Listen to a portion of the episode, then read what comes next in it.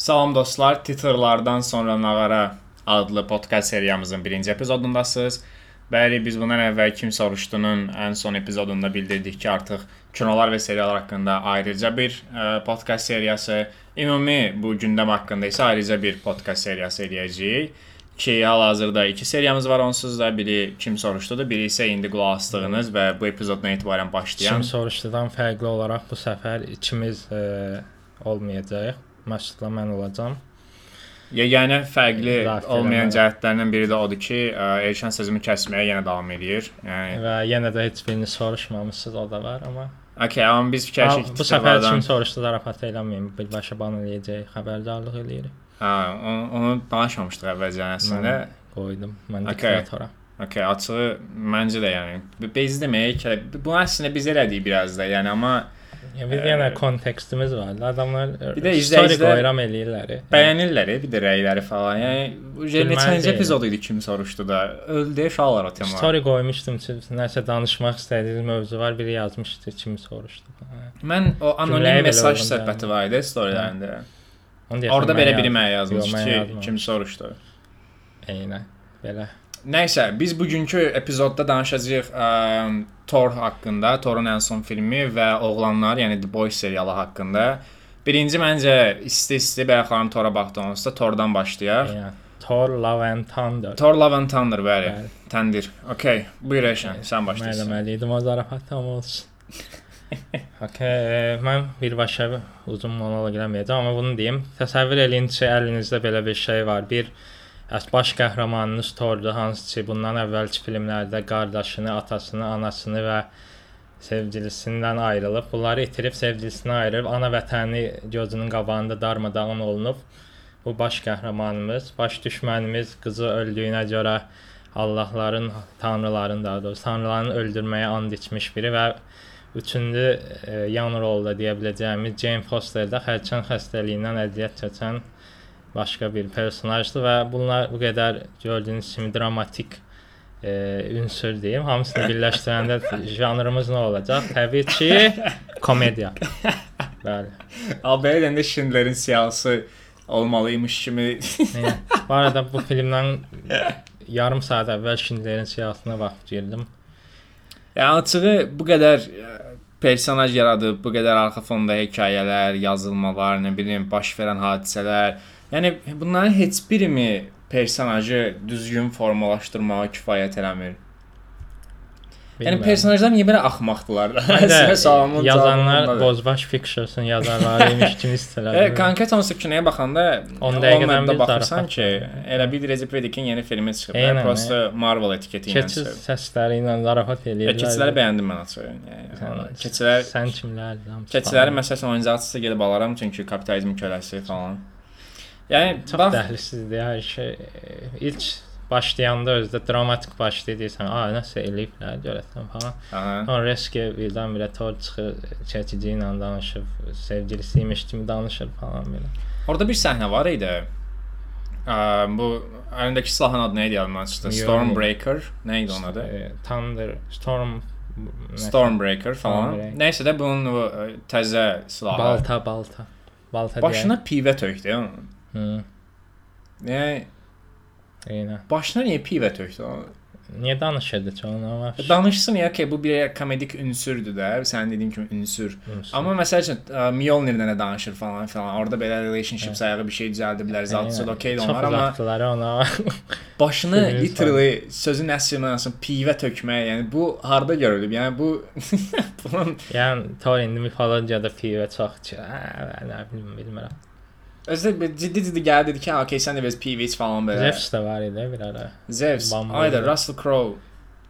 Zeus niyə, Zeus niyə var? Zeusun yanına niyə getdilər? Heç o, o, şey nə idi? Bax, həqiqətən alsın deyə. Ə, Və məsələ burasındadır ki, baxın uşaqlar, deməli kinoda bir dənə əhəmiyyətli məsələ var. Plan qururlar ki, ordu yığsınlar. Sonra gedirlər bu ordu yığmaq üçün tanrıların konfransı kimi bir yerə. Ordunu yığanmırlar. Yəni ora gedilən bütün o bütün hekayə onsuz mənasız olur. Ondan sonra da silahı götürürlər və bu silah əhəmiyyətli Eyni heç şeydir. rol oynamır. e. Eyni şeydir. Alam prosta Mjolnir'in rəngi dəyişmiş versiyasıdır. Yəni ildırım çıxır. Hər bir Biraz halda bükülür falan. bu silahın nəsə bir əhəmiyyəti oldu. Məncə onun bir əhəmiyyəti. Herkules oldu, Aftercrest ona görə Aha. prosta göstərdilər. Bax bu əslində gözləyirdim bu cavabı deyəsən. Çünki artıq Marvel-ın kanalları bilsən necədir? Birini çıxardaq, içinə bir nöqtə qoyaq, sonra Yəni. birisi çıxsın. Elədir. Boş-boş şeylər. Məsələn, bundan əvvəlki bax artıq belə bir tendensiya var Marvel filmlərində. Ə, Multiverse of Madness-da da bu belə idi. İndiki Thor Love and Thunder-da da belə idi. Kinoların həqiqətən oynadığı bir rol yoxdur və kinolarda bir yəni heç bir storytelling nə elementi yoxdur yoxdur. bu? Mən sən dediyi çox qısa izah eləyəcəm. Starbucks-da kofe alsan deyirlər, üstündə karamel olsun, Yes. pendir olsun, nə bilim nə olsun, pendir olmasın, nə isə. Hə, e, Bu dəqiqə şeydir məsələn, Tora gəlsən deyirlər, üstündə Zeus olsun falan. Elə bir şey. Yəni sırf təzə personaj göstərək. Məsəl üçün Multiverse of Madness-da axıra ə, qızın adı yadımdan çıxdı. Məşhur. Hə, Mad Max-dakı- Doctor Strange-ın Onun adı necə yadımdan çıxa bilər? Yo, bu After Credits-də göründü. Charlize Theron. Charlize Theron orada saxdılar belə araya. Bunu göstərək. Burada çıxdı Russell Crowe, özü Zeus-dir. Adin yoxdur axı, o dini məhv elədilər. İndi də da gəlsin. Gör Zeus gəldisə indi bütün Yunan mifologiyasını tökəcək rəqabamıza. yəni. Oradan Yunan mifologiyası yox idi yəni heç. Təkcə Russell Crowe var idi də. İndi də da bundan qabaq yox. bundan əvvəl yox idi. Bu da çox tanrı oldu. Bu qədər tanrını neynirlər? Necə bir, bir Aa, Misir tanrıları bax. var, Yunan tanrıları var. Şeyə belə ə, Gor idi də adı eləmirəmsə Gor. Christian Gor- Bale deyə ona. Neynədir Gor? Yəni bunun sonu nə oldu? Qor hər şeyi niyə elədiyini mən elə başa düşmədim. Yəni o necə bir motivasiya idi? Okay deyə yaxşı bir yerdə qılıncın sehrinə düşdü, qılınc onu zəhərlədi falan Elə filan. çox məsələn o kinonun yarısını sil yerinə ondan Christian Bale bir dənə daha yaxşı bir dənə nə bilim travmatik çox qısa çəkilər heç. Yəni prosta hə qızı öldü, sonra tanrı məzələndi bundan dedi. Sonra mən bütün Thorun nə günahı var məsələn? Thor niyə öldürmək Yes. Elə bir Thanos'un Axırda nəsə Galactus falan filan Eynən, eynən. Elə bir təsəvvür et ki, Thanos'un bütün hekayəsini bir kinoya sığışdırıbsan və qoysan. elə bir şey oldu. Elə bir şey oldu yəni. Thanos'un bir kinoya belə sığdı. Sən ən azından Thanos deyir ki, mən buna görə bunu eləmək istəyirəm də. Bunu niyə elədin? Qızına Ay, çox- qovuşmaq üçün elədiyini ən axırda bilirəm, amma qovuşdu mu? Qızı Çox necə qayıtdı vəbsə? Mən mən açıq orasını tam bölüşmərəm. Məsələn bu Eternity nəsə elədi, bunun qızı qayıtdı. Okay, qızı qayıtdı deyə. Qızı niyə ilə uşağı kimi oldu belə? Şəkildə o dedi o- də. Bilmirəm, o dedi. Yəni bu münasibət nə tez yarandı. Biz çünki qızın böyüdüyünü O falan dedi da axı şeydi görməliyik. də ona dedi sevgi. Oy da necə ağlıma gəldi. Sevgi, okay. Literally hər Doktor Strange-də də elədilər onu gəldi. Eyni şeydir axırda. Özünə Aha, buna inan. yanıram da. Bax, Doctor Strange-də də mükəmməl bir antagonist var yazırsız idi. son qoyun da. Yəni bu Scarlet Witch mükəmməl antagonistdir. Marvel indiyə qədər bacardığı bir dənə şey varsa, o da çox qəşəng antagonistlər hazırlamaqdır da. Həqiqətən çox yaxşı antagonistlər hazırlayırlar və sadəcə təəssüfləndiyim hiss oldu ki, bu antagonistlər ə, yəni sadəcə waste olur, harcanır. Boş yerə istifadə olunur. Prosta döyüş səhnələri çıxsın deyə. Gətirirlər, öldürürlər. Döyüş səhnələri də yaxşı deyil. Mən bilmirəm. Mən, Mən açığı döyüş səhnələrini bəyəndim. Özü xüsusilə o planet, balaca planet var. Orada bir dənə Rick and Morty səhnəsi elədilər. Getdi dəydi ora. Elə bir ki, böyük planetdə Hə, Qara olan dəyib. hissəsi yaxşı idi. Mən o döyüş səhnəsini çox əvvəllərində çox Zefslə falan döyüşdülər. Zefs'lə döyüş səhnəsində bu hamıdan qızıl çıxırdı belə qan əvəzinə. Yəni bu o qədər hiss olunurdu ki, nədən PNG olsun deyə belə eləyiblər. Ya bir dənə də şey dedim, niyə axırda uşaqlar döyüşdülər? O uşaqların, Niyə oyuncaqdan işıq falan çıxır ya? Yəni Məsələn uşaqların biri ölsəydi nə olacaqdı? Tor məsuliyyəti Tor götürəcəkdi məsələn. bir də o boyda şəhərdə 10 dənə uşaq var imiş. Onda nə idi? Olsun 30 dənə. Aska. E, orası məndə elə olsaydı, heç problemi olsaydı. bilmirəm, mən kino həyat izlədiyim ən pis Marvel filmləri arasına girə bilər, bilmirəm, amma girim. Bundan sonra Marvel filmi izləmək istəmirəm, o qədər sıxıldım ya. Yəni mən bax Black ə, Panther-ə getmək belə istəmirəm, məcbur gedib danışıb söyməliyik. Multiverse of Madness-da da bunu demişdim. Burada da onu dedim. Bu kinolar həqiqətən artıq heç nə vermir. Yəni uzun bu böyük bir sxemin tərkibində kiçik rol oynamaqdan əlavə başqa heç bir rol oynamır bu kinolar. Yəni sadəcə baxırsan ki, bundan sonra kinona rahat baxa biləsən. Bir də dəxilsiz zarafatlar var idi. Çox heç gülmədim heç birinə zarafatların. Məsələn, yadıma sal biraz yenə ətim tökülsün. Bilmirəm, yadımda deyil, niyə gülmədim. Qoy fikirləşim biraz. Və kino budur bax, bir saat buna əvvəl baxmışıq. Şey yaddan çıxır. Məsələn, şey, a, a Walker kostyumunu falan reklamlarda çəkilirdi daha. Ha, dəxilsiz. Sonra Jane Turizm gəldi. falan filan. Jane elədi belə eksini görür. Bir elə bir çox şey oldu ya. Jane-in Mjolnir'i seçməyə falan filan. Nəsə başını tez buraxdılar ya. Eynən. Axı 2 dəqiqə çəkdi o. Yəni komikslərdə belə daha yaxşı veriblər onu. Yəni Jane xərçəng olur, xərçəng falan.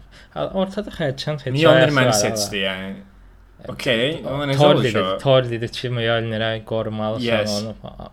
Və Mjolnir məni çağırdı falan. Yəni belə bu. Özümüz onun birləşdiyi səhnə falan görərdik də, yəni. Yıldırım çaxdı, hə, başa düşdün. Və bir də gördük ki, vəsə döyüşürük. yəni. Elə bir pul çatmır.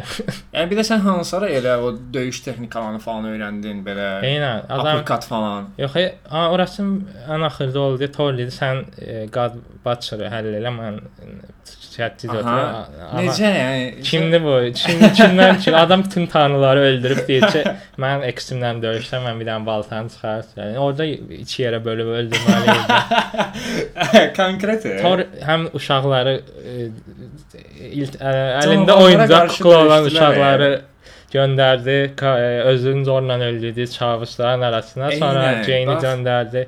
70 dənə Allah öldürən Yes. adama özü də getdi çəti çıxartmağa. Əslində mən bu birincidən ona görə dedim ki, ə, sözün əsl mənasında personajlar tupoydular. E. Axı bu personajlar tupoy olmalı deyillər. Bunların nə qədər yaşanmışlıqları var. Bunlar axı ağıllıdılar. Yəni nə qədər məsəl üçün bir hadisə yaşayıb oradan, yəni normalda kitabda da, kinoda da belə olur da. Personaj səhv eləyir və yaxud da nəsə bir hadisə yaşayır. Oradan nəsə öyrənir və sonra bu səhvi bir də eləmir də. Çünki bu həyat deyil axı. Biz buna ona görə baxırıq ki, bu həyat Hə. deyil. Burada gəlirik belə uşaqlara güc verib onları interesli kölgə canavarlarına qarşı döyüşdürür, hansı ki həmin kölgə canavarları bu uşaqları qaçırdanlardır elə. Yəni Yəni əgər sən uşaqlara güc verib bu kölgə canavarlarını maksimum güclərini öldürə bilirdinsə, az qarda hə. az qarda bunlar birinci dəfə hücum eləyəndə də hamıya gücünü Yəni verərdin, də. bu kölgə canavarları məhv Yəni eləyərdilər. də elə rahat Samiyə ver də elə. Açığı Bütün da. dünyaya ver. Bəs Thanos'a tamam. qarşı döyüşəndə bütün hamıya güc verərdin də belə. oyuncaq kukla ilə adam öldürə bilirdim səni. Mənə də yəni. Bir də öldürdüklərində Qaget yerdən daş tapın, elektrik verəcəm, öldürərik. Ha, necə? Alkələ Vay. bir də bilsən bunlar ə, gediblər bunun Laser ən güclü olduğu yerə hələ deyirdilər ki, bəs burada kölgələr var. Biz ora getmək üçün bizə ordu lazımdır. Eynən və uşaqlar. Və sənin ordun olur uşaqlar. böyüklərin əlinə çubuq verib gətirərdin də. Niyə uşaq? Uşaqlar deyirəm nə necə Uşağın bir tapdılar belə. o, iyrənc səhnə idi. Uşağın biri effektlə gəldi belə Star Wars kimi. Şüası çıxdı belə. Yo, yo, şüası çıxdı belə. Torla danışır deyə. Hə, hə. Qorxdum, bildim, o nə idi Heimdallın göründü belə uşağı təkcə. idi deyəsən. ona Heimdallın idi, hə. Əslində onun biraz Adı da olmuşdu Prosta çox görüntü olaraq çox iyrəncdir və nə bilim qəribə. Christian Bale var idi nə fikirləşsən? Christian Bale məncə kino ilə bağlayan yaxşı şeydir. Çünki Christian Bəli, Bale kino ilə bağlayan Christian yaxşı Bale şeylərdən olsun- biri idi. Eynən. Biri də Digər də Thorun mahnılar idi. ya. Thorun arxası deyildi. Ya ya mahnılar. 3D ekranla Thorun Mahnılar. da yəni mahnılar da Guns N' Roses-da yəni bir zəhmət. Hə, Christian Bale rolu onsuz da götürəndə səhv eləmirəmsə uşaqları dirəşçi götür falan. Hə. Oynayanda da məncə hiss olunur ki, oxuyub belə gör oyda uşağı ilə adam oynayıram, çox emosional falan. Məncə ona görə Çox qəşəng oynayıb. Onsuz da adamlar idi. ki, e, hansı Marvel filmlərinə baxdı. Bir dənə Bənövşəyə adam daş yığırdı, onların birinə baxmışdım falan. Yəni adam Hə. heç nədən xəbəri yoxdur. Prosta gəlib ki, oyda. Mənə dram stupid verdilər. 100%-dan da onu oxuyub da, öz partını oxuyub ki, "A, uşağım ölür." Amma çox qəşəng oynayıb. Arada hə. şey oldu, American Psycho şeyinə keçdi biraz. Hə, şey, silahı çağır deyəndə, Yəni, call the X. Yo, belə qara dünyada gəlirdi, belə gülürdü falan bir ara. Ara o, da bir ara zarafat eləyəcəkmiş kimi oldu, amma düzəldi. Amma o qəşəng idi ha. Onda biraz dəli olduğuna görə elədiyi hiss olunur da ən azından. Güldürməyə çalışmırdı, o mədələni də. Yox, məncə orada ə, hansı- birbaşa Qorun güldürməyə çalışdığı bir şey olmadı. Hətta mən Qorun bütün səhnələrini bəyəndim açığı. Yəni həm ə, yəni bu backstory və Backstory daha yaxşı. başlanğıcı və sonundan başqa Ha. Ə, qorun qor olduğu hissələr mükəmməl idi hətta məncə. Yəni həqiqətən ondan yuxarı nə nə ola bilərdi ki onsuz Yəni. da. Və çox yaxşı eləmişlər o hissələri. Döyüşməsi, döyüş stili çox qəşəng idi. Özünün biraz arıq olması, amma qılıncın özü boyda olması falan kimi detallar özü bilsən necə şey oxşuyurdu. Dark Dark Souls personajlarından birinə oxşuyurdu. Qılıncla boyda, özü belə interesting sifəti falan var. Döyüş tərzi də oxşuyur. Ha. Yes. Amma ki yaranmasıyla sonu çox Mən daha yaxşı idi. yazardım bilirsən. Ha? Mən 2 saatı daha yaxşı çay yazaram. Məncə də yazarsan yəni. Yəni 3 dənə əlində çox böyük dram şey var. Adam hər şeyini itirmiş adam. Niyə onu və Guardians of Galaxy var ki, orada. Onlar niyə var idi bu arada həqiqətən? Nə yollarını ayırmaq üçün? Yox, treylerdə qoysunlar cəmaət gəlib baxsın deyə də. Hə, elə treylerdə qoyduqları səhnələr idi kinoda Kinonun gördüklərimizdə. hamısı treylerdə gördük də bir dənə sonda görmədik. Nə Yəni kino treylerdən əlavə oynadığı rol bilsən nə oldu? Jane öldü. Thorun təzə qızı var uje yeni qəhrəman, yəni. Başqa başqa Zeus gəldi. Zeus və Zeusin oğlu. Zepsi bir ara ölmüş kimi elədilər. Ölmüş adamı ikinci avtokreditə bundan. qaytardılar. Bundan çox sıxıldım. Ölmədi? falan. Yəni kimə ölmə- ölsün kimə soxulur niyə ölmür? ölməsin? Ö- Ölmürsə niyə yaralandığın Kog, yarım saat Kog da dram ölmədi. edirsən? Kog idi, nə idi? Onun yenə ölməməsini başa düşərəm. O birini dramatikləşdirsən, o idi bir. Şeydə oldu ya, Spider No Way Home-da. Tobini bıçaqladılar, hamı dəli oldu. O nə oldu, nə oldu? Post dedi. E, məni də bıçaqlamışdılar. 3 il qabaq. Yadınızdadır? Nə? 70 il əvvəl kinoda. Hə, hə. Orada hə, belə belə qutardı kino. Həqiqətən öldürməyəcəklərsə, ən azından birini yoxlasınlar. Yox, bir hə, nəfər yaralansın, də yaralansın. Mən demirəm yaralanmasın. Amma effekti vermə də, bıçaq girir, baxır belə ki, slow "Aha, motionda girdi." belə sifəti yaxınlaşır, hamı no qışqırırsan elə deyir. Ağrıtdı. Ha. Elə kanallar çox düşürəcə Ya da deyir, hə, böyrəyim düşdü falan eləyir belə Yəni. Çaş başını düşər. Artıq özdə şey məsəl üçün yadında bu Və də dedi ki, Jane mən- ilə danışır. ə, Sonra Hə, Xəstəxanada. Valkyrie-la danışır, deyir böyrəyim düşdü falan filan. Bir dəqiqəlik söhbət bütün ışınlanır getdi döyüşə. Sənin döyüş hazırlığın budur. Heç çox mənasız olan çox necə şey var. a kişi sən tək gedirsən. işinlənə gedir. uşaqları gətirməyə, bununla maraqlanan, bundan bir plan quran, bunu nə mala bir ya bir Yəni düşüncə də, bir qabaq şey. falan həmişə heç olmasa bunlar olurdu da. Hə də, ən, danışırdılar. ən azından bir əvvəlcədən yığışırdılar, söhbət edirdilər. işinlənib gedə bilirsə, bir niyə o boyda qayıqla. Ya bu səfər təzə silah var idi da, Zevsin silahı. Zevsin silahı ilə nişanlandı da belə. onsuz da gedə bilirdi də, gedə bilmirdi. Silahını götürmüşdü da Go. Yox da getdilər, sonra Orada planetdə döyüşəndə Qoru bunun silahını götürdü. ondan qabaq var idi də, Zefsin Hə, silahı da hə, var. var. Onda niyə getmədilər işinlənib? Maraqlı sualdır. Yəqin yolu bilmirlərmiş. Getdilər, yolu öyrəndilər. Checkpoint açıldı elə. Yes, Oyunlarda ola bilər. fast travel olur, ya, GTA San Andreas'da falan. Aha. Ən ən o çətin. Aha bir də hə, insanlar. bu Heimdallın uşağını öcə Hə, ön plana çıxartdılar ki, hə, okey, Heimdallın uşağı da var, bu böyüyəcək falan. nə bilim. mən. Kino ilə bağlı yaxşı şey onda bir dənə Christian Bale-dir. Onu da yaxşı. Christian Bale çox işləməmişdi. bəyəndim, ondan sonra heyf elədilər. Və Başqa? bu Christian Bale-in qızının niyə gözündən ildırım şey, ildırım yox, lazer çıxırdı? O nəsə Özdə heç hərdən belə o necə oldu? özünün Bale-in özünün gücü yox idi axı. Niyə bu çıxdı? E, onlar normal insan deyildilər. Ya sən orada məsələ var. Başqa planetin uşaqları da hamısı. O Yəni, uşaqların hamısının gözündən lazer çıxır.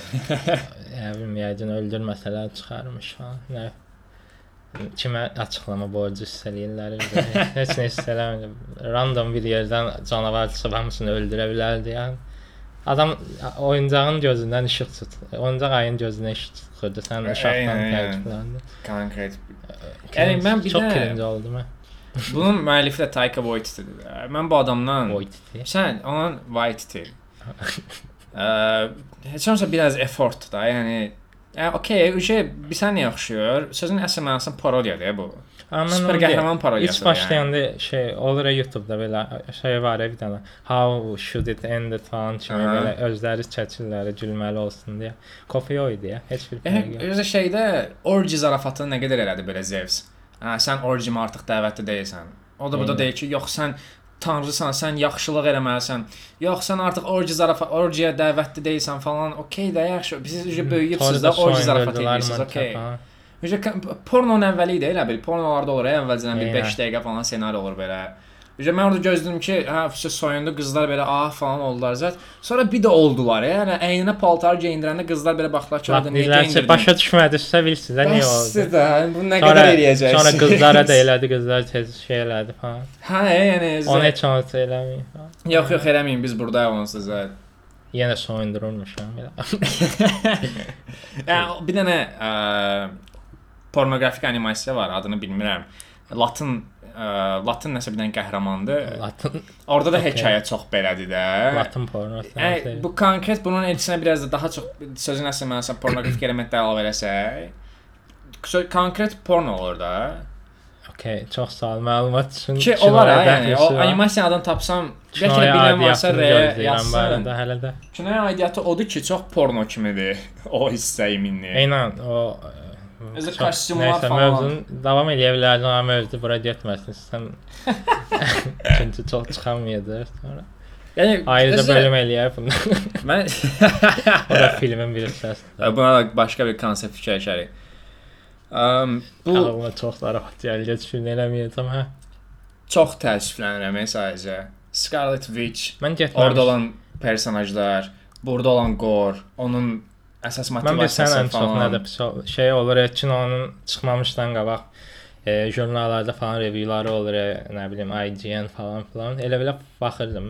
E, Bir yazmışdı, izlədiyim ən gülməli şey film, Marvel filmi. Orada da mən dedim ki, "A, Ha, bu bir də gülməli də değildi. gülməli e, Schindlerin siyasi daha gülməli idi.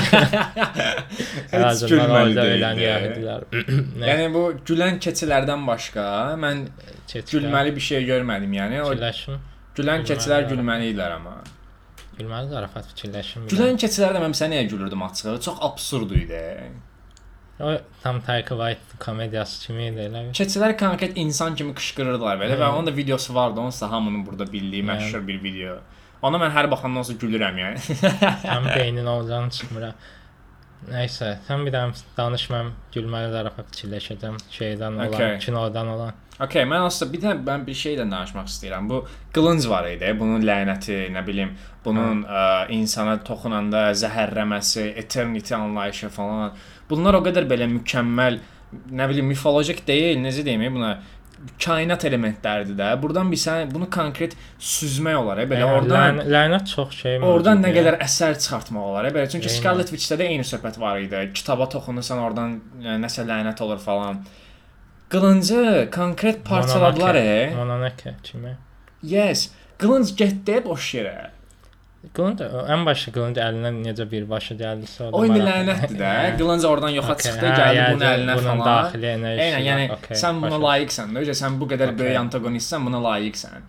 İndi başqa birinə də layiq olardı da. Qılın Zevsin eynirəm, mən qılınca harasa tullayardı, kiməsə əlinə keçərdi. belə. Təsəvvür içinə girdi falan. Orada uşaqlardan biri o qılıncı gizlədərdi Eynən. falan. Eynən. Asgardın içindən çıxardı. İkinci bir Loki olardı ya o uşaq. Çox qəşəng temalar. Ya da çıxardı. Heimdallın uşağını antagonist eləyərdilər falan. O qılıncın qınını gizlədərdi. Ümumiyyətlə bu kinonun içində olan elementlərdən çox yaxşı dram filmi çıxartmaq olar. Çox e. Logan tərzi belə o e, Watchmen Logan tərzi qaranlıq belə e, hər şey mən Thor məsələn necə hər şey itirəndən sonra qəhrəmanının mən elə bir şey işləyiblər əslində belə tam başa düşmür falan. Sonra Homelander tərzi bir şeyə dönüşdü. Thor gəlib Nəsə boş-boş söhbət eləyir. Aynen. Onlar depressiv olacaqsa da nə bilim getsin qıraqda ki, mən niyə kimisə xilas eləyim, onsuz da hamını itirdim, niyə mənası var. Sonra Jane gəlsin, Jane də xəstədir, lap pis olsun. Sonra bu Allah öldürən gəlsin. Thor bununla döyüşəndə bir yerdə ona dəstək beynində nə bilim şey olsun ki, əslində Bax, düz sən bu deyir falan. dediyindən bir cümlə deyib kinonun bütün hər şeyini dəyişmək olar. Thor Asgard itirəndən sonra Gor gəlib deyəndə ki, artıq tanrılara ehtiyac yoxdur. Thor deyərdi ki, əslində düz deyir də, mən də Asgardı xilas Aynen. edə bilmədim. Yəni Hə. bir tanrı olaraq öz rolumu oynaya bilmədim. Burdan gör nə drama çıxardı. Yəni amma şeyə də baxsın, nə bilim bir yerdə tanrı öldürürlər falan, təsəvvür elə. Hmm. Özdə, yəni niyə Guns N' Roses-da ala Black Sabbath-ın o boyda God is Dead falan mahnıları var. Black Sabbath-ı qoya biləcəkkən niyə Guns N' Roses-ın Sweet Child O' Mine-i falan qoyurlar yəni? o da telif haqqından falan yaranan Guns N' Roses almaq daha çətindir məncə nəinki Black Sabbath-ı konkret. Black Sabbath yaşayıcı kimsə. O cəhət şey. Ozi Marvel Hələ də filmləri yaşayır var ya. Guns N' Roses elədilər,sə onu da eləyərlər məncə. Özü görmədin. Hayım dalan uşağı bir yerdən sonra deyirdi ki, mənim adım Axel'dır. Axel Rozazı görə. Oyda onu da davamlı elədilər. Bir dənə elədilər, yarım saat elədilər onu. Ha, yox, Gen Z axıca şeydir. Məsələn, mənim adım Elon Musk'ın oğlunun adı kimi random alfa, beta, gamma, z-dir də. Yəni bu mən öz kimliyimi özüm seçirəm falan. Mən artıq viking deyiləm. Mən bir başqa gözlədim. O Zeus ilə döyüşəndə dedim, tam bu mənim köməyə ehtiyacım yoxdur deyən yerdə şey gələcək, e, Bale gələcək, onu da ödə. Hə. Ha. Dedim bəlkə onda idi. Ayda bax görsən, danışdığımız şeylərdən elə mükəmməl. Yox. Zeus və Thor dedi ki, I killed Zeus. Ha ha ha. Aha. Sonra onu da heç şeylə bağlanmadı. Də bax biz bir dəfə də bunu söhbət eləmişdik. Kinolar bu xüsusilə Attack on Titan da belə bir mövzu var idi. Açığı e, ətrafındakılar bunu dediyimə görə bəyənmirlər. Aha. mən ş- Attack on Titan barədə bir şey demişdim ki, Attack on Titan öz kainatına sadiq qalmadı deyə mənası yoxa çıxdı da öcə. İndi sən Attack on Titan-a baxıbsan, İşte o. hə okey, sən hələ oralara görməyibsən də. Axıra qədər baxanlar başa düşəcəklər demək istəyirəm. Bu filmdə adam kainat qurur. Thor gəlir deyir ki, Zeus belə güclüdür, elə güclüdür, nə bilim tanrıdır. O boyda tanrıların arasında ən başda duran odur falan. Və o birinci döyüşlə onsuz da girişmir, adamları döyüşür. 3 dəqiqə sonra da öz silahından adamı vurub aşırdırlar. Yəni Yəni Zeus budur. Zeus Bir də öz silahından ha, yəni. Bir də bu şey oldu ya tam. Eee Multiverse of Madness'də də oldu ya Illuminati. Hmm. E, I am the smartest man alive. Zır spagetti oldu okay, Onunla bura- da o qədər mem gördüm Ee, ki. Nə bilim. Yəni mən adətən məsələn bir kino bitəndə açıram kinonu, IMDb-də trivialarına baxıram. Ə, marağım olur qüfilərinə baxıram, nə bilim, ə, ssenaristi kim idi, əvvəllər nələr yazıb, indi nəyi yazır. Belə kimi belə məsələlər maraqlı gəlir ki, bu kinonun production necə gəlib bura çıxıb da. Kino bitəndən sonra heç birini eləmədim ya bunları. O qədər ki, trivia faktları mənə mənasız gəldi. Fakt olduğunu əmin uzağı olacaq ki, Thorun bu cümlədə dediyi söz 70 il əvvəl izlediyi kinoda olan e, kinonun arxasında yazılmış bir divarın komiksdə elənlər belə eləyirlər dünyadan Hə, da fan trivia. servislər zət. Maşının nömrəsi komiksin nömrəsinə Aa, eyni. bu dəqiqə Vay, yəni. YouTube-da dolu ya lazımdır belə videolar. Yəni biz burada məsəl üçün deyinirik falan. Mən filmində kimin- qaçdığınız 76 detal. Eynən. O- qədər var ki bunlardan YouTube-da, nə bilim, Instagram-da zətdə. Hətta insanların izlədiyi məşhur adamlar Hamısı da elə şey yazır. Marvelin bu detallara olan bağlılığı məni heyran edir. ya bir zəhmət eləsin əllərində o qədər material var, yenə də bunu çıxardırlar. Və material üstünə material qoyurlar ya. Əlində olanı istifadə Yəni etməməkləri məni əlində yandırır. sən Qoridən ona. Qor var. Gedib zəfs yatırırsan orada. Niyə yatırsan? İndi birazdan The Boys-dan bilir. danışacağıq. Ayda bir dənə deyim, bunu da deyim. Dənə. Şey yadındadır ki, onun başında yetişə canavar yanında bir dənə Allah yaralanmış deyə. Hə. Tam drama. Orada belə zarafat elədilər, gördün. Hə. Nə zarafat idi bilmirəm. Hə, şeyə ə, dost yanına gəldi ki, Valhalla-da sən belə ölsən Valhalla-ya gedənmərsən zət dedi. Hə, ilə Deadpool, hər şey Deadpool yazır elə bir nə bilim. Deadpool deyil. Bir də o, mən Deadpool şəxsən olsa okey deyərəm. Ayda mən treylerdə bunların bir dənə gəldiyi səhnə var ya, böyük tanrını görürlər. Ölən böyük birbaşa tanrı var. komiksdən də. Mən onu görəndə elə şey oldum ki, belə okey, mən Dark Souls kimi bir dənə insan balaca. dənə. Bax təsəvvür eləyirsən, Gor əlində qılıncınla, bax balaca bir şeydir də, Christian Bale-nə boydadır ki. Bir də o boyda böyük bir şey. Bu ikisinin döyüşünü görə bilərdik. Eynən birbaşa meydin qoydular. Birbaşa meydini gördü ya. Ha, onun döyüşünü görsəydik, bu bir sənə epik səhnə olardı.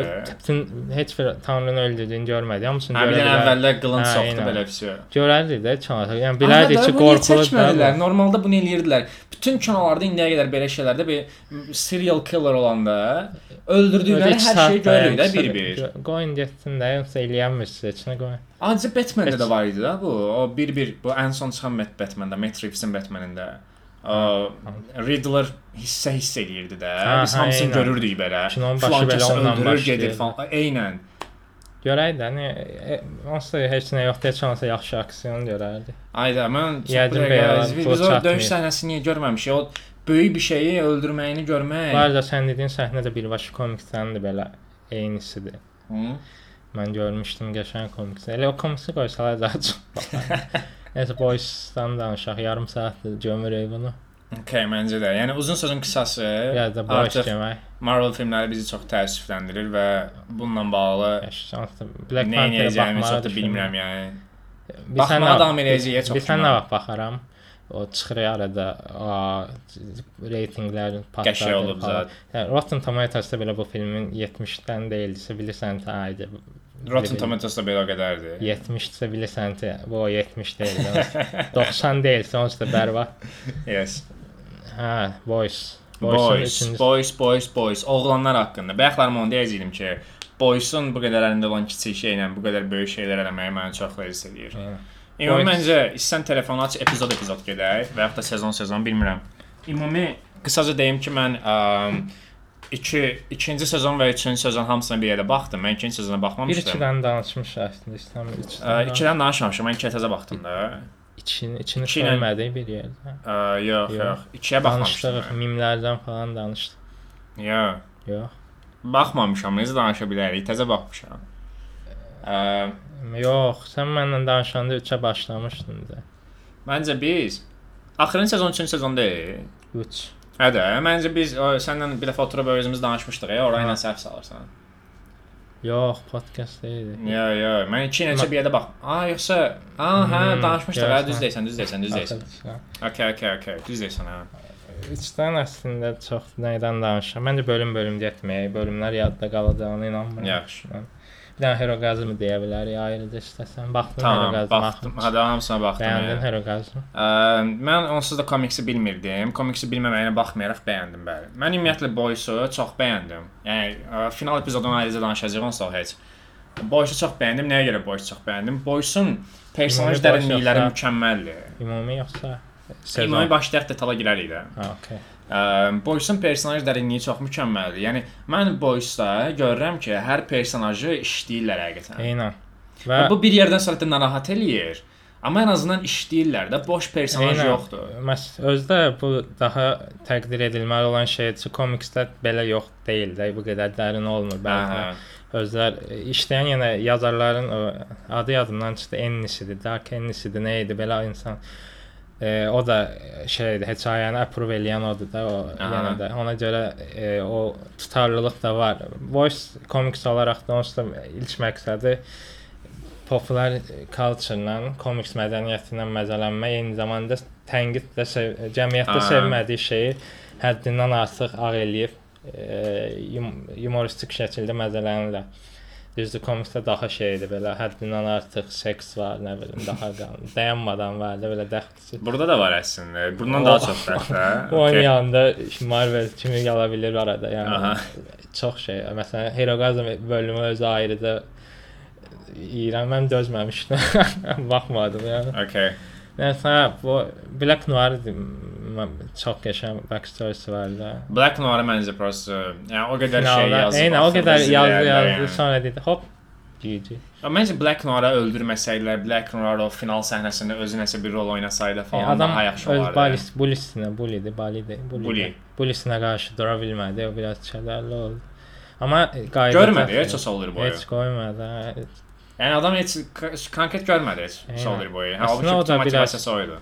Şey ola bilər, fərqli oldu deyə gözlədiyimizi vermədi. Mhm. İstədiyimizi vermədilər bizə biraz şey oldu, real həyatda belədir falan. Məncə The Boys-un- o qədər backstory də qoyub biraz nə bilim. The Boys-a məncə hal-hazırda aktual ən böyük problem odur ki, personajların nə qədər güclü olduğunu bilmirik. Orada bir səhnə var idi, ən sonda Starlight Soldier boyu ilə qabaq Yeah. qabağa gələndə Starlight bütün binanın işığını götürdü. Yəni də Soldier bir boya davam vuranda boy prosta yerə yıxıldı yəni. yəni Mən onda gözlədim MM-in ki, qanşat- boyu məhv elədilər yəni. MM-in qanşatı belə daha çox qaldı. Eynən, yəni.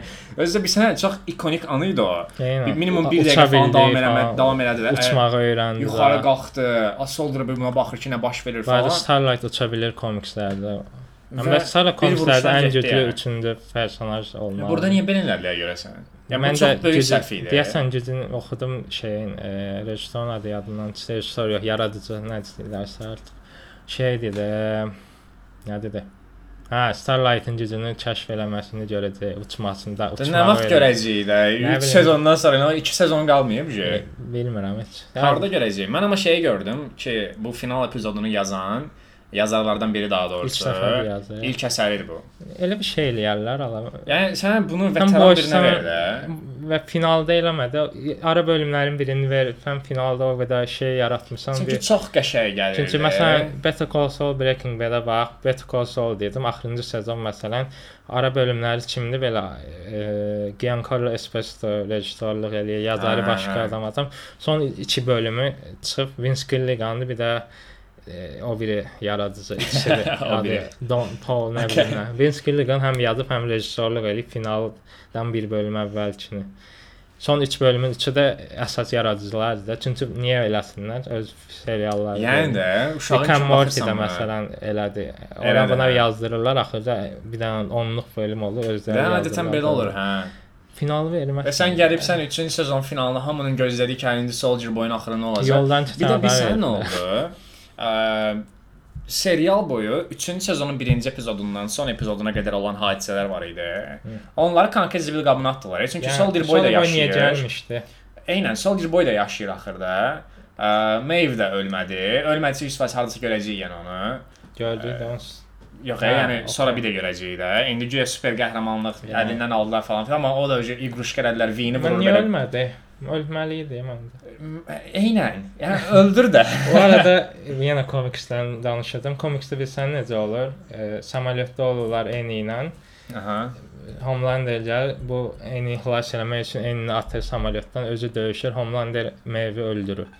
Ölür də amma. Ha, yəni eynini qorumaq üçün özünü fəda eləyir. Burada da elə oldu, dedim, a, ya, yenə yaxşı işləyiblər, Maeve özünü fəda eləyir. Və ölməməsini başa düşürəm, amma başa düşmür, məntiqli uy- uyğun deyil. Havada patladı həm bu. Aha. Gücü getdi yəni. Sonra 12-ci mərtəbədən aşağı düşdü, bir dənə qol qırıldı yəni. e, çoxsa çili-çili olmalıdır ala. Necə Cırıq-cırıq olmalı, yəni, çili-çili Fel yox. gücü yoxdur. Özün dedin ki, gücü alınır patlayanda. Aha şey Kimiko Bina ayaqüstü patladı, duramırdı. ala, bina patladı. Adam deyir ki, "Ah, heç nə, zibil qabına düşmüşdü." Şey, ə, də Marvel kimi əllərdə. Fədakarlığın da 4-cü sezona keçə bilsinlər deyə, yəni Homelanderla Ryan məsələsini birləşdirdilər. dəxli yox idi, ölsün. Yox, onu demirəm. Hə, Elə bil ki, bütün sezondan ona görə istifadə edildilər ki, artıq Ryan da pisdir. Ryan, nə, Yəni mən məsələn 4-cü sezondan gözləyirəm ki, ə, bu Homelander axı cəmaət ortasına adam öldürdü də. Məsələ daha da böyüyəcək. Hitler fason bir şey olacaq. Eynən belə şeylər prezidenti falan öldürəcəyiniz adı gözləyirəm belə. Amma bir belə şeyə baxmayaraq, ə, bundan əvvəl yazılmış bölümlərdə hadisələr var idi. Və bunlar niyə tullarlar ki? Məsələn, bunu hər bölüm elədi. Huy var huy, bizim qaqaş, bizim qaqa. bizim oğlan. Hər bölüm adamın motivi dəyişdi. Bəsdir də. bir saxla bir yerdə qalsın da bir Bir bölüm deyir ki, mən supergüc istəyirəm. O bir bölüm deyir ki, əslində o da yaxşı insan. Sonra deyir ki, hamını xilas eləmək. Bir bəsdir də. Bir də bu işin böyük problemi bir bölüm içində 7 dənə backstory var izah eləyirlər. Hə. Bu sezon ancaq Kimiko ilə Frencinin boş-boş You are not monster. Monkör. Sən Monko sən Aa, deyilsən. məsələsini. hə. Hər kəs də ala bildi də. She's a maniac, maniac. o necə təxirsiz bir şey idi. Kimiko 3 sezonda dirəşir ki, bu super gücləri əlindən alınsın və normal insan olsun. 3 sezonda ağlaşma qurur. Axırda manyaka qulaq asaraq işini normal görən əsgərləri cırıq-cırıq elədi. Düz. Bir də parçalayır da, də yəni var idi. normal gəlib başını belə qır öldür da, niyə cırıq-cırıq başına başına vurur, qan parçalar You are not a falan. Şey var idi, bir dənə səhnə French buna demişdi ki, hə sən canavarsansa get canavarlığını elə falan filan. canavarsan tökülüb. Şey, canavar deyil. Ona qılasıram belə. saf şeytandır konkret. Özə gülə-gülə belə zövq alır. Yazıq laboratoriyanı qoruyan əsgərlərin nə günahı var? Onları niyə cırıq-cırıq Yaxşı edirsən? olur falan. Da. Başa düşdü ki, hər şeydə twist, Yox, şey, məzələnlər şey var. Starlight Jack e, Jack dedim aktyorun adını dedim. Yəni Huyu gəlir deyir mən supergüc istəyirəm deyir. Yox, sən şərəfsiz necə eləyə bilirsən? Sonra Kimiko deyir mən supergüc. Aa, düzdür. Sən gözlə gedib gətirim sənə birini. Eynən. Şey məsələsi də mənasızlıq Bu compound V-nin temporary V-ni də temp V-ni 3 dənə 5 dənə vuranda ölürsən. 4 dənə vuranda ölmürsən onda. Mən gözləyirəm yəqin 4-cü sezonu düzəldərlər. Mən bir sən nəsə nə olar belə. gözləyirdim deyirdim bunlar ölməsin deyə compound V vuracaqlar idi. Ümid kimi. Məntiqli olar. Çünki Hugh'dan Hugh'un da əriyirdi bəlkə də. Orada bir səhnə var yanında tam bağlamadılar da. Yenə bəlkə yenə davam eləyərlər. Ola bilər hə. 4-cü Bəlkə sezona görə bilər. Yəni indidən çox şey deməyə Butcher'ın bilər. ölümü azal, e, ömrü azaldı yenə də. Amma 12 aya yenə də çox şey sıxışdıra bilərlər ondan. onun çayı da sırf qoy biraz da. Bir də məncə öldürməyəcəklər. Yəni yenə compounddan zaten vuracaq. Olsa yoldan keçən ücə Butcher öyle. Komiksin axırını demişdim sənə. Yox. Orada hamı ölür, bir dənə Huyu ilə Annie gəlir. Axırda o ilk başda Robinin öldüyü səhnə var əllərini tutub elə də qurtarır şeyə belə. Huyu Ha, qorxur okey. yenə falan. pis. Mən amma şeyi çox bəyəndim. Ya biraz bəyəndiyim şeylər deyim. çox gömdü, biraz. Ümumi, eynən, eynən. Yəni bu qədər gömməmizə baxmayaraq uşaqlar, yəni biz əslində bəyənmişik. sevdik deyə. Ümumi sezonu bəyənmişik yəni. Sadəcə sonuncu epizoddan kədərliyik. Soldier Boy mükəmməl kastdır. Jensen Ackles. Çox super. Ümumiyyətlə The Voice-un kastı mükəmməldir. Bir də orada fikir verdin detallar. Bax bu bu kimi kiçik detallar personajı həqiqətən yaradır. Ya. Bu 60-cı illərin 40-cı illərdən bunun klipləri falan var. Ey, ya, ayda çox YouTube-dan çox falan baxıram. onlar. Çox Və bağımlı. onların tam versiyaları da var YouTube-da sən dediyin Çox kimi. ya. Çox belə əməli başlı işləyiblər də. Üzərinə personajı tam yaradırlar Yəni da, bizi o yola vermirlər. bizi o dünyada yaşatdırırlar ya tam. O Ya konkret ha, mən özümü Yəni. orada hiss edirəm. Yenə. Qordakı kimi 2 dəqiqəyə yola vermədilər Ya personajı. adamlar kino göstərirlər də serialdan əlavə bizə ayrıca kontent yaradırlar, hekayə Nə qədər kliplər, reklamlar Eynən, falan, şey, bundan görmüsən, məzələnirlər. Narkotikə qarşı çıxışını görmüsən sonra. Gördüm, hə, görmüşəm, görmüşəm, yes. Ice Tea falan bir onun bir dənə Kaptan Amerika versiyası var. Mən onun ikisini bir yerdə Elə gördüm belə. Onu deyirdim elə. Ha, okey, okey. Görmüşəm hə. Çox qəşəngdir Soldier Boy. Ümumiyyətlə serialın aktyorluqları mükəmməldir. Xüsusilə bu Homelander oynayan adam. Onun bir dənə səhnəsi var idi. Güzgün qabağında bir yerdən sonra Emily həm- Emily oynayır. Məncə ona Emi lazımdır ücə. Çünki adam həm özünün o birisi tərəfini oynayırdı, həm bu birisi tərəfini oynayır. Bir yerdən sonra gözündən yaş gəlir, birində gülür falan. sifəti, Çox yaxşı işlədir. O süd içdiyi səhnələrdə verdiyi reaksiyalar konkret pervert reaksiyalardır onlar. Çox hiss edirsən Onun bunu. vaksinləri falan var, içir gülür gülür belə. Hə, onu da gördüm. Hə, mən konkret blooperlar falan hamısına baxmışam Eynən, hətta. Çox ləzzət edirəm. şeylərə baxmışam. Jack Quaid var şey. Hə, hə, məsələn. O da komiksini öldürdü də, bütün komiksləri oxuyur falan. Onu da bir də kəs bir-biri ilə çox mehribandır, çox ləzzətli. Hə, onu hiss A, edirsən. şey A-Train də hekayəsi getdi arada. A-Train. Onu qəşəng.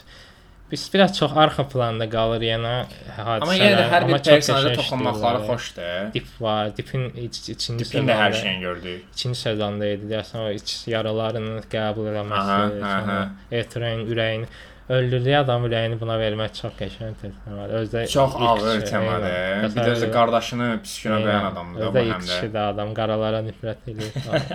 Sənə verirlər. Çox ağırdır. E bu Ashley personajının özü də. Yəni Ha. boş personaj yoxdur da və ən bəyəndiyim də mənim Nadiyadır. Ha, Karl Urban. Nadia çox qəşəngdir. Nadia'nın hekayəsi də irəliləyirdi. Nadia'nın hələ nə bilim. Yəni onun twisti sondakı twist mükəmməl idi. Prezident olmağa çalışması. Homelanderla razılığa girirlər axı. Dip gedir öldürür, namizədi bu olur. Namizəd. Çox qəşəng idi o hissə. Hı, daha maraqlı bir siyasi temaları görərik yəni. Ryan'ın yerini göstərmək. Ümumiyyətlə Bu hə bu çox- siyasi tema Karl Urban da demişkən. deyə bir dənə. Karl Urban da mimikaları çox qəşəngdir. Karl Urban olsa gülür belə. Hmm. Onun əfsanədir yəni. Go on son, have it done. Deyir. Şey aksenti vapşemiz vardı. Yəni Avstraliya aksenti. Yo yo ingilis. Bu konkret ingilis. Komikslə Lə. qarışdırdım. Komiks də Avstraliya. Ə, Bu məsələ məncə bunu çox belə qəşəng eləyən boysu da çox belə qəşəng eləyən məsələ super qəhrəman hekayəsindən əlavə həm də həm siyasidir, həm sosiolojidir, milyard dənə faktor var da insanların bəyənməyi, psixologiya temalara toxunurlar. Çox a şey Imagine mahnısı ilə Hə, bunu əvvəl danışmışdıq, yes. E, o Mən görməmişdim, onu indi gördüm. Kylie Jennerlə mədələnirlər, nə bilim, abort temalarını gündəmə gətirirlər. Hmm. Hətta abort temalarını onlar çəkəndə heç abortion məsələsi çıxmamışdı. Eynən, çox əvvəlcədən eləyib. E, onsuz da ondan məsələlər müzakirə olunan məsələlərdir əvvəlcədən də. Sadəcə mənim ə, bu ümumi sezondan sonra 4-cü sezonda gözləmək istədiyim şeylər üzrə həqiqətən Homelander'ı ə, tam belə vəhşi formasında görək. Yəni mən görüm ki, Invincible-da gördüyüm şey burada da Sən görmək istəyirəm. maraqlı fakt Hamını deyim. parçalasın. The Boys-la maraqlı maraqlı trivia deyəcəm, belə təqdir eləməli. Okay. E, Huyunun atası var idi. E, Hə. Simon Simon Pegg oynayırdı Yes. onu. Komiksdəki Hui personajı sırf Simon Pegg'in əsasında Ha, keçdi. bilirdim amma mən. Yəni o da çox qəşəng detaldır. Onu Yes. yadıma düşdü indi. Ya ümumiyyətlə ə, serial həm detallardan, həm belə qəşəng kiçik-kiçik şeylərdir bunlar. Belə normalda müzakirə olunmayacaq amma Eynən. ə, Marvel etməyə çalışdı, amma eləyə Bir bilmədi. də məsələn hazırladıkları normalda məsələn biz kinolarda falan memlərdən söhbət gedəndə çox belə düşük ərgən memlər görürük də. Hə. Aktual olmayan 2010-un memlərini şey, falan görürük. Pişik memləri zət görürük. Don't look up Yes, eynən, xüsusilə Don't Look Up. Buradakı memlərdə şey. aktual memlərdir ha. Yəni yaxşı memlərdir həqiqətən. Eynən. Özdə şeylər casting özdə bütün gün meme paylaşır, sonra elə belə Hə. şeylər. Amma həm hamısı içindən adamlar, boomer deyirlər. Yoxsa DiCaprio-na qansın mimlərdən. E, Gətirib adamı da. mim göstərirlər. Aha, gülmər. Donald Trump mandalina Yəni bu, oxşayır. bu adamlar bunu məsələn bax indi nəyə bağlayacağam məsələni? Mən bunların VFX videosuna baxdım, CGI zət söhbətləri. Ə, çox kiçik büdcələri var. Buna baxmayaraq məsələn Yəni bir səhnə var idi, balinaya girirlər gəmi ilə. Hə. Orda balina realdır. Yəni həqiqi balina deyil, amma düzəldiblər də Böyük, və hə. balinanın özü bir setdir. Bu interior səhnə də var idi balinanın içində. O belə balinanın həqiqətən Eynən, içidir yəni. Girəndə ağzı açılır ey balinanın. O belə realdır, yəni Şey həqiqətən avtomatdır. Girən kimi balinanın ağzı açılır. Şey var məsələn, döyüşürlər ilk dəfə Soldier Boy ilə Homelander. Aha. E, bu tür- o da məsələn arxa fonda hamısı e, green effekt elə prosta e, iplə qaldırırlar, uçurlar. Yəni arxa fon falan hamısı durur orada. Bu bu çox qəşəngdir. Çünki bir dənə maraqlı məsələ var ümumiyyətlə kinolarda. Ə, CGI məsələsi tənbəlliyə yol açır. Eynən. Sənin büdcən nə qədər azdırsa, o qədər daha çox kreativ ola bilirsən. Bu çox qəribə bir şeydir. Yəni bunun İstisnasız büdcələri azdır. Məsələn, orada bir səhnə var. Nadia ilk dəfə deyəsən ikinci sezondadır. Bir dənə CIA agentının başını partladır. Hə, Birinci hə, dəfə. hə. Məsələn, o səhnədə həmin o VFX-in supervisoru deyirdi, serialın supervisoru. Deyir ki, biz o səhnə üçün saatlarla, günlərlə, aylarla, həftələrlə işləmişik. Sırf o başın partlaması üçün. Ki də biz onun üçün o qədər çox işlədik ki, məqsədimiz o idi ki, bir dənə səhnə var konqresdə hamının başı partlayır. Orada o qədər öyrənmişdik ki, biz həmin səhnəni çox rahat eləyə bildik. Eynən. Bu vizyon budur bax. Bir adamın başının Yəni partlaması istəsələr özünə yaşıllaya bilərdilər. detallarına Daha baxdım. iyi. Həmin o bir dənə Aha. kanal var YouTube-da VFX-lə bağlı da kanalın adı yadımdan çıxdı. Çox qəşəng detallara girirlər. Özü də oradan adamları çağırırlar, professionallarla müzakirə edirlər. Baş partlama hissəsi var ha. Skelet həqiqətən ayrılır hissələrinə. Birinci baş ayrılır, başın skeletləri ayrılır. Bunun bütün parçaları ayrıblar belə. Yəni dəxlisiz qarpız kimi partlamır da. Hamısı həqiqətən normal bir insan başı necə partlayardısa, maksimum reallıqdadır. Şey var məsələn birinci bölümdə bunu deməli o e, balaca Kermitin insan münasib orqanına girib askırıb partlaması da məsələn. Hə, hə. Ona elə belə slow motion falan baxıram. Sonra Homelander gəlib ayaqlayır onsuz da öldürür axır ki. hə, gəl keçək şeyə, Herogasm. Eynən. Sırf Herogasmdən danışaq. Orqazm əslində Homelanderın döyülməyi necə hiss idi? qəşəng. Çox ləzzət elədi. Çox qəşəng döyüş səhnəsi idi həqiqətən. Çox yaxşı idi və açığı bəzən məsəl üçün döyüşün tam qızğın yerində Eynən. Onun kiçik kəsintilər var idi. Amma bir dənə başda falan. oldu. O da əslində olmasa deyərdin ki, o qıraqda baxıb nə edirdi məsələn. Onu bir dənə Hə. aradan çıxartdılar ki, təndirdən Ya çox qınamıram onsuz da. Hə, büdcələri amma şey elədilər, başda da. elədilər. Dedilər ki, siz bir dənə çıxın bir döyüşdən tərzi oldu. Sonra qəşəng döyüş səhnəsi. İdi gəldi, ya. soyundu falan. Yəni tam belə gözlədiyim kimi. Teleport necə ola olanda bilərdisə paltarlarının elədilər. teleport olmaması da qəşəng təmadır. Orada mənim başa düşmədiyim bir sənə nədir? Məsələn, mən sənə toxunuram, səni apara bilirəmsə, sənin paltarlarını niyə apara bilmirəm? Pa- ta- Tam paltarlarını tutmur axı yəqin. Bir sən Necə nədir? O tutmur? belə teleport olanda səhv eləmirəmsə molekul molekul eləyirdi ola bilər. Paltarların E- molekulu yoxdur. Yoxmuş ha. Əlini tutub apardı indi bütün deyərə short kim falan hə eyni anda tutmayıb da məsələ elə fikirlər. Mən deyəsən o da Yəqin canlı şey aparır da, ona bəlkə də öyrənməyib hələ də öyrənməyib. O da tələsir edir. fokusa bilmir. Şey, Yadındadır bu bax insana aparım kimi deyir, amma bu E, paltar insan deyil. yəni tələsir aparır da nə bilim. Okay. Məsələn şeysə bağça yadındadır. güclər məsələsi onsuz da mən bayaqdan sorğuladım da. Dedim bu güclər məsələsinə çox biraz fokus olmalıdılar. Süper qəhrəmandan Bağça gücləri izlədə bilmirik. Bağça Huyu gedir bağçaya. Hə, hə, hə, bildim. Bildim. məsələn uşaq teleport olurdu paltarı ilə. o da yəni. Hə, eynən. Bəlkə Ha. öyrənməyib, bəlkə super gücün bir hissəsidir. Yoxsa bundan sonra işlədərmi onu da bilmirik. Okay. Məncə işlədərlər. Amma bu yenə də ortada biraz əlaqəsizlik var da super güclər barədə. Yəni məncə bunlar o da biraz şey, o da biraz yəni. şeydir. e, Kinolarla mədələniblər yenə yəni bu teleport olanda paltarı hara gedir ki, onunla biraz mədələniblər elə bil. Okay, amma yenə deyirəm, bu kainata sadiqlik məsələsidir də. Uşaq paltarla teleport ola bilirsə əgər. İndi bəlkə də açıqlayarlar onu. Bir də məsəl üçün. Karl Urbanın niyə gözündən lazer çıxa bilir? Çox güclüdür falan deyə. Yəni bu V necə işləyir də? Mən bunu öyrənmək istəyirəm. Nəyə əsasən gücləri seçir? Orda Da- əlaqə necədir tam olaraq? Məsələn- Təsadüfidir yoxsa Məndə də o maraqlı gəldi ki, içdiklərinə görə güc alırlar yoxsa insandan insana random atırlar. hə, məsələn, eynən xarakterinə görədir, yoxsa nə bilim, ə, Xarakterinə görə olsa çox baba təsadüfi. tema olaraq hər şeydən qaçır həyatı boyu o. ə, ə, hə, okay. də, Onda ə, bu konkret şeyə gəlib Amma şeydir, ki, məsələn, Huyunun Homelanderlə nisbətən eyni insan olması Ə, falan. Əslində mən onu deyəcəm ki, onda Butcher-la Butcher-da Homelander qədər bespantovdur. ki gözündən Yəni. lazer çıxır. Onsuz da dəf dəfələrlə dedilər də onu ki, əslində- insan tərəfi var da ən azından. Yəni Boysun ümumiyyətlə ən yaxşı teması o deyil. Pis yaxşılar pislərə qarşı deyil, pislər daha pislərə qarşı. Hə, o Yəni. çox qəşəng yanaşma. Herogasmla bağlı bir şey yenə deyəcəm. Ə, Kaş cəmaatın interest yollarla ölməklərini biraz da detallı görərdik. Çünki hamı çılpaq idi. O çılpaq onların ölməyi görmək çox qəşəng olardı. reklam eləyəndə çox sırf o mövzudan reklam edilər, amma Biz elə də öyrəşmişik, ə, bəlkə elə deyəsən üzrə. Çünki orada iyrənc səhnələr çox idi onsuz da. əslində üstünə Yəni o eşə, idi, bilirsən. adamın ə, bir yeşil uzanan penisi var. var, yəni bir yeşil penis, hə o Sperma. zat, yəni Bir məncə biz öyrəşmişik. məncə biz öyrəşmişik. Öyrəşmişəm. Adam əli ilə buz yaradıb münasib yerlərə e, Hə, elə dillo kimi istifadə var edirəm. idi. Amma nəzərə alsaq Amazonda serialda nə qədər göstərə bilərsən. Mən də bundan çoxunu göstərə bilməzdilər. Buradan o tərəfi yəni o Təsəvvür edirsən o şey, pornodur. yəni. Amazon şeydən sənə gəliblər ki, belə şey göstərmək. Amma var məsələn şeydə Ailənlə baxmalı.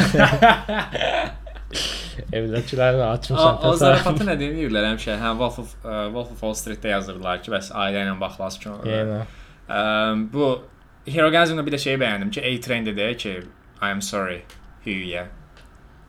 Hə. Dedi üzr istədi də Hə, o Yəni bu qəşəng səhnə. gözləmirdi, onu çox səmimi gəldi, əsəbləşdi. Yenə də vurdu amma belə Bespantov. Ya, Mən də onun şey oldu biraz. şeyi çox bəyənirəm ha. Aha bu yaxşı yadıma gəldi. Mən bu bununla bağlı danışacağam. Ə, Sən yaş danışır. Sən nə qədər nə qədər özünü yaxşı insan kimi falan hesab edirsən zatçı, əsas məsələ super güclərə sahib olandan sonradır. Yəni super güclərə sahib olandan sonra görürsən şey də. Hugh də pis oldu. Yəni bu çox mükəmməl mövzudur və orada Starlight-da dedi ki, sən onsuz da buymuşsan. Yəni prosta super aynen. gücün yox imiş də. Yəni, mən elə bilirdim super Yəni digər bu artıq insansan. Eynən bu artıq çox böyük fərq qoyur ki, Starlight görünə mükəmməl adamdır. Super gücü olmağına baxmayaraq, hələ ki Maeve. Yəni məsələn super gücü olmayan birinin Homelander-a baxıb yaxşı olmalısan Amma deməyə asandır Bir da. şey də var ki, məsələn də indi təzə yaran adam ömür boyu əzilən tərəfdə olub, sevgilisi super güclü bir tərəfdə Yəni. ölüb. Homelander gözünün içinə baxır adam təhdid edir, bu üstünə getmək dedi. Ha ha ha güldü yəni. Ya da gücü olanda biraz Starlight-ın da ömür boyu uşaqlıqdan gücü olub da alışıb bir nöqtədə. Okay. Məsələn, sənin indi gücün var və sən məhəllədə gün döyən adamla qarşı edərsən. Onu yəqin ki. Yəni də. Spider-Man də yadındadır. Sam Raimi Spider-Man. Yəni mən, mənim super gücüm olsa mən çox böyük ehtimalla vigilante olaram yəni. Mən e, Homelander kimi gücüm olsa bütün insanlığı soydurum eləyərdim. Planetin içindən çıxardım. Özü zarafatına görə. tək Bəs sonra sən kim bəyənəcəydin? Mənə nə fərqi var? Tək Sən tək- super yox gücün- da, 7 milyardı tək tək öldürən kimi gör nə qədər vaxt. Birdən öldürməyəcəm tək tək. Və kütləvi qırğınlarda necə olacaq? Kütləvi qırğın maraqsız da tək tək. Birində yuxarıdan başlayan prezidentlər falan. Hə, okay. Çatmalı aydındır. öldürərdim görə. Şey məsələsi çox maraqlı olar amma məsələn hət- daha doğrusu pis olar. Super gücün var amma super gücün olmayan adam yoxdur. Onda sənin super gücün olmağı da mənasızdır və sən sadə birisən. ki. Bəs super gücüm var. Super qəhrəman olmazsan super güclü düşməni yox. Hə, bu da təəssüfdür, yəni təəssüf verici. bir One şey. Punch Man-ə döndü. Heç ara. One Punch Man zordur. Elədir. Okay, bizdən bu qədər. Nəsə əlavən var boysanmalı. 4-cü sezon mən də Səbirsizliklə gözləyirəm. Eynən, heç ay yaxşı yerə gedib. Hə, yenə bu şey olsa, də Soldier Boy heç olmasa birini öldürərdilər, amma heyf oldu. yəni son Ya, epizod mən olsa Mayviyə təəssüf. Soldier Boy nəysə də görə hara gedir. Okay, izləməyə davam edəcəyik. da var idi bilirsən. Qayıdacaq? Amma başqa adam kimi qayıdırmış falan, nəsə elə bir şey var. Hə, okay, bunu bilmirdim. Görəcəyik də onsuz. Hə, hə. Prosta neçə ilə görəcəyik? Yenə çox gözləyəcəyik. Kimi? Yenə çox gözləyəcəyik deyirəm. Neçə ilə gözləyəcəyik? Yox, de baş avqustda başlayırlar çəkməyə. Ha, okay, super. Yəqin bir Tamam. çıxır. Bu qədər. Ümid edirəm bəyəndiniz. Adı nə idi Əm, podkast? İki dənə şey haqqında titrlardan sonra nağara. Nağara səs çıxardım, nəyinə? Yo, nəsə çatmağa Yox, ehtiyac. nəsə səs kim falan ehtiyac soruşdu yoxdur. deyirdim, bilmədim nəyinə. Prosta ki, ə, bitiririk də sadəcə. Nəysə də Torun təndiri və Boys Oğlanlar. oğlanlar, oğlanlar. Çox sağ olun. Ümid edirəm bundan sonraki Oğlan epizodlarımızda daha maraqlı kino haqqında danışacağıq. Yəni ki, tor. Yes. Bu arada nəyisə seçək indidən. Nəsə danışırdıq biz ki, buna baxaq falan. Mən də baxaq, xoş danışmaq istəyəndə danışarıq. Yaxşı. Sağ olun, çox sağ olun, minnətdarıq. Bye.